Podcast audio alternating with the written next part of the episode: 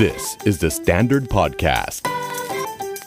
สวัสดีค่ะจูนพัชชาภูลพิริยะค่ะและนี่คือรายการ New Year New You My First Time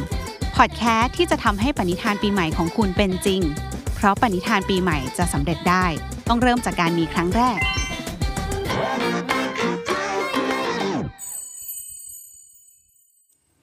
จูนมีคำแนะนำเกี่ยวกับการตั้งปณิธานปีใหม่ว่าจะทำยังไงให้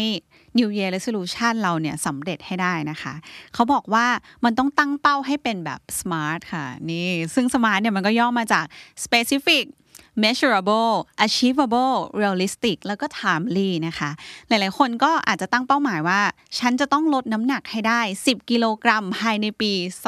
2564นี้ซึ่งเอาจริงดูแล้วประโยคนี้มันก็ครอบคลุมเนาะมันก็ดูเป็นการตั้งปณิธานที่เป็นแบบ smart เหมือนกัน specific measurable achievable realistic แล้วก็ timely ด้วยแต่ความยากมันน่าจะอยู่ตรงที่เราไม่รู้จะทำยังไงอะค่ะให้จะไปถึงจุดนั้นให้ได้อะจริงจูนก็มีเพื่อนหลายคนที่เขาก็ตั้งเป้าแบบนี้เลยนะเริ่มต้นปีมาอยากจะลดน้ำหนักให้ได้เขียนเป็นกำหนดกิโลกรัมแน่นอนมีเวลาแน่นอนแต่สุดท้ายเหมือนจะลดไปได้แป๊บนึงก็กลับมาอ้วนใหม่หรืออะไรอย่างเงี้ยมันเฟลอยู่ดีแล้วก็ไม่ประสบความสำเร็จอยู่ดีนะคะวันนี้นะคะจูนก็เลยชวนโค้ชฟ้าใส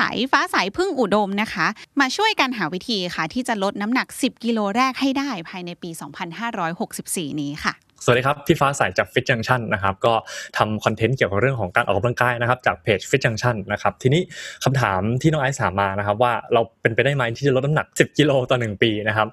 เอาแบบดับฝันเลยนะหน้าที่ของพี่คือเอาความจริงมาให้ทุกคนนะครับว่ามันไม่จำเป็นต้องลด10กิโลก็ได้ครับลองนึกภาพดูนะว่าคนแต่ละคนนะครับเราเริ่มต้นมาที่น้ำหนักไม่เท่ากันนะครับลองผู้ฟังหลายคนเนี่ยที่เป็นผู้หญิงไทยเฉลี่ยครับอาจจะน้ำหนักประมาณอยู่ในเรนจ์ประมาณ50กิโลนะครับ50กว่ากิโลหรือว่าอาจจะมากกว่านิดหน่อยนะครับการที่เราจะลด10กิโลของแต่ละคนนะครับมันส่งผลกับร่างกายของเราไม่เหมือนกันนะครับแต่ละบางคนเนี่ย10กิโลเนี่ยสมมติว่าถ้าเราหนัก100กิโลครับ10กิโลเนี่ยอาจจะลดได้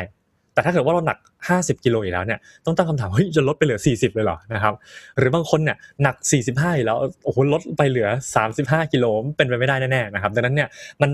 การลดน้ำหนักของมนุษย์นะครับมัน proportionate ก็คือว่ามันอิงอยู่กับสัดส่วนของเราด้วยนะครับดังนั้น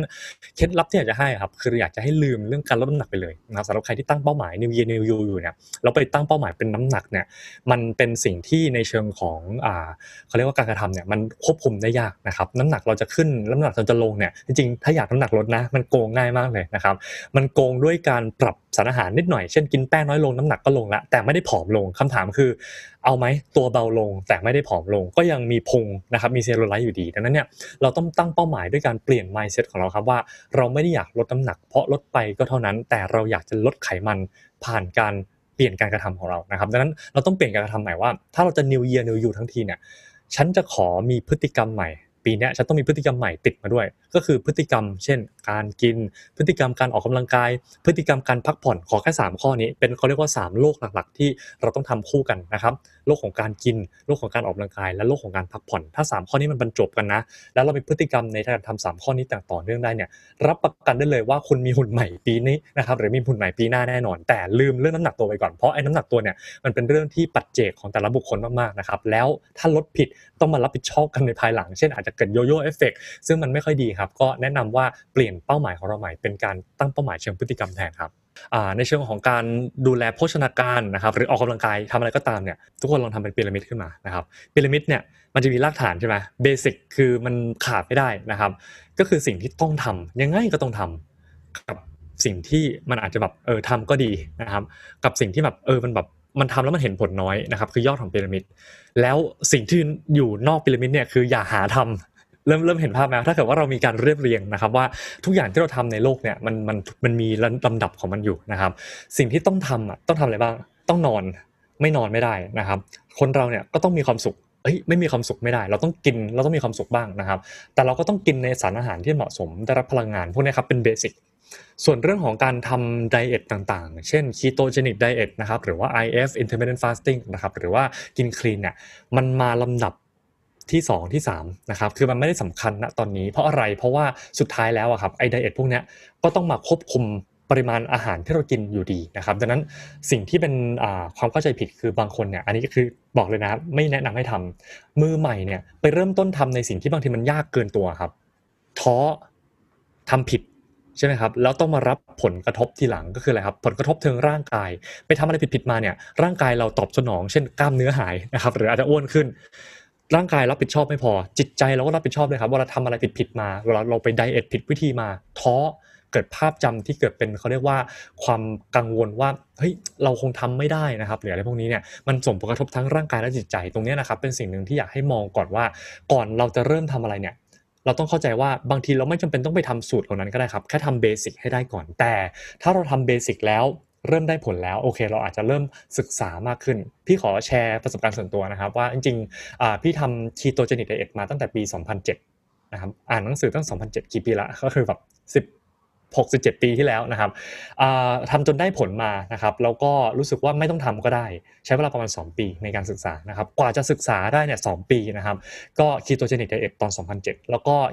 IF เนี่ยทำตอนปีประมาณ2012นะครับ2012เนี่ยเริ่มทำ IF ใช้เวลาศึกษานานเหมือนกันครับกว่าจะกล้าทำแต่แค่อยากจะให้ทุกคนเห็นภาพนะครับว่าเราอาจจะไม่จำเป็นต้องเริ่มทำด้วยสูตรที่มันยากเสมอไปและนะครับสำหรับคนที่ผ่านมาแล้วเนี่ยก็อยากจะบอกว่าสุดท้ายก็เรียนมาเพื่อเป็นอุปกรณ์นึงครับเช่นบางวันขี้เกียจกินข้าวเช้าก็ทำ IF แล้วกันบางวันกินแป้งน้อยหน่อยก็เป็นคีโตแต่ว่าเราไม่ได้ไปยึดติดกับตรงนั้นนะครับมันทำให้เราเนี่ยอาจจะมีความยืดหยุ่นในการกินแล้วก็มีความสุขในการกินมากขึ้นนะครับอย่าเอาสูตรมาครอบเราอย่าเอาสูตรมาเริ่มแต่ใช้การปรับพื้นฐานของพฤติกรรมของเราเนี่ยเป็นตัวเริ่มต้นนะครับทำให้เราทำได้ต่อเนื่องมากขึ้นแล้วก็มีความสุขมากขึ้นครับอาจจะเริ่มต้นจากตรงนี้นะครับว่าเราอยากจะเปลี่ยนแปลงอะไรบางอย่างเนี่ยเราต้องลองนึกภาพดูว่าไอ้สิ่งนั้นเนี่ยเราอยากจะทำมันต่อเนื่องนานๆใช่ไหมซึ่งถ้าเกิดว่าเราอยากเปลี่ยนแปลงพฤติกรรมอะไรให้มันได้นานๆนะครับเราก็ต้องดูว่ามันไม่ยากเกินไปแล้วมันต้องไม่ฝืนเราเกินไปด้วยยกตัวอย่างเช่นอันนี้เจอบ่อยมาก100 วัน challenge ไม่กินน้ำตาลเลยเคยได้ยินไหมอะไรพวกนี้ใช่ไหมครับปัญหาคืออย่างนี้คือคนที่ทำได้นะครับอาจจะทำได้100วันซึ่งดีใจด้วยนะครับแต่ปัญหาคือหลังจาก100วันแล้วเนี่ยก็อาจจะกลับมากินน้ำตาลใหม่ดีการตั้งเป้าเป็นเรื่องของการเปลี่ยนแปลงพฤติกรรมแบบตัดอะไรออกไปจากวงจรชีวิตของเราอะไรอย่างเงี้ยครับหรือว่าการตั้งเป้าเป็นอะไรที่มันยากเกินตัวแล้วก็ค่อนข้างจะฝืนธรรมชาตินะครับเราต้องมองในมุมของธรรมชาติมนุษย์ว่ายังไงเราก็ต้องกินน้ำตาลครับไม่ทางตรงก็ทางอ้อมเพียงแต่ว่านะครับเราควรต้องเปลี่ยนวิธีการของเราคือทำยังไงให้เราเนี่ยมีสติกับการกินมากขึ้นดังนั้นเวลาที่เราจะปรับพฤติกรรมอะไรบางอย่างเนี่ยอย่าเอ็กซ์ตรีมเกินไปตั้งแต่ต้นนะครับเพราะว่าพอเราเอ็กซ์ตรีมเกินไปก็เดี๋ยวก็ได้เลิกแน่ๆนะครับมันก็จะอยู่กับเราไปแป๊บเดียวนะครับแต่ทำอะไรที่มันแบบง่ายๆใกล้ตัวนะครับแล้วค่อยๆทำให้มันยากขึ้นเรื่อยๆทีหลังเนี่ยมันจะทำให้เรามีเขาเรียกว่าแนวทางที่อย่างน้อยๆมันค่อยๆโตได้นะครับยกตัวอย่างอันนี้นะครับสรุปให้เลยแล้วกันจาก3ข้อที่เมื่อกี้เล่าให้ฟังมานะครับว่าฟังนี้จบแล้วเนี่ยทำอะไรดีนะครับฟังนี้จบแล้วเนี่ยไปลองดื่มน้ำเพิ่มขึ้นไหมนะครับแบบหยิบน้ำเปล่าขึ้นมาดื่มเลยการดื่มน้ำเปล่ามากขึ้นเนี่ยเป็นหนึ่งในพฤติกรรมที่แบบดูง่ายๆนะครับแต่พอมันง่ายมากใช่ไหมมันไม่มีข้ออ้างพอไม่มีข้ออ้างปุ๊บเราก็อาจจะทำมันได้มากขึ้นพอเราทำอะไรง่ายๆได้เนี่ยเราจะเริ่มภูมิใจในตัวเองทฤษฎี small win นะครับคือเราเริ่มแบบทำแบบง่ายๆเบสิกต่อเนื่องได้แต่ไม่ได้บอกว่าแค่ทำตรงนี้ไปตลอดชีวิตอย่างเดียวนะครับเราสามารถที่จะดื่มน้ำเปล่าละเดิน15นาทีเฮ้ยกินผักมากขึ้นกินโปรตีนมากขึ้นแล้วเริ่มนะครับทำหลายอย่างมากขึ้นจนมันเกิดการค่อยๆก่อร่างสร้างตัวของพีระมิดเห็นภาพไหมครับว่าการกินการนอนการออกกำลังกายค่อยๆต่อยอดขึ้นมาปุ๊บเกิดเป็นเขาเรียกว่าเสาหลักของการฟิตหุ่นเสาหลักของการดูแลร่างกายที่มันมั่นคงนะครับย้ำถ้ามันมั่นคงเนี่ยคุณจะเฟลยากมากเพราะคุณจะมีพื้นฐานในการดื่มน้ำพื้นฐานในการนอนพื้นฐานในการกินที่ดีแค่นี้ครับเป็นเรื่องของการเริ่มต้นที่ดีนะครับซึ่งสังเกตดูไม่ได้พูดถึงลดน้ำหนักเลยถ้าเกิดว่าเราไปวางเรื่องของลดน้ำหนักเนี่ยจะอยู่ในนอกวงจรที่มันต้องทำด้วยซ้ำนะครับก็อยากจะให้เน้นย้ำนะครับว่าใจเย็นๆทำในสิ่งที่มันใกล้ตัวก่อนแล้วทำอย่างสม่ำเสมอนะครับขอฝากคำขวัญของFit Junctionปีนี้นะครับ do what you can นะครับทำในสิ่งที่คุณทำได้แต่ do it well นะครับทำให้มันดีด้วยนะครับก็ฝากไว้เท่านี้ครับเพราะฉะนั้นใครที่วางแผนไว้อยู่นะคะมีกำลังใจไว้ได้เลยเพราะว่าโค้ชเขาบอกเราแล้วว่ามันเป็นไปได้จริงๆนะคะเริ่มตั้งแต่ตอนนี้เลยเพราะฉะนั้นจุนก็ขอเป็นกำลังใจให้กับทุกคนนะคะสู้ๆค่ะติดตามฟัง New Year New You My First Time กันได้ใหม่ค่ะพอดแคสต์ที่จะช่วยให้ปณิธานปีใหม่ของคุณเป็นจริงได้เพราะทุกปณิธานปีใหม่จะสำเร็จได้ก็ต้องเริ่มจากการมีครั้งแรกค่ะสำหรับคนที่ชอบฟังพอดแคสต์ทาง YouTubeฝากกด subscribe ช่อง The Standard Podcast พร้อมทั้งกดกระดิ่งเพื่อเตือนเวลามีเอพิโซดใหม่ๆด้วยนะคะติดตามฟัง New Year New You My First Time Podcast ที่จะทำให้ปณิธานปีใหม่ของคุณเป็นจริงเพราะปณิธานปีใหม่จะสำเร็จได้ต้องเริ่มจากการมีครั้งแรกค่ะ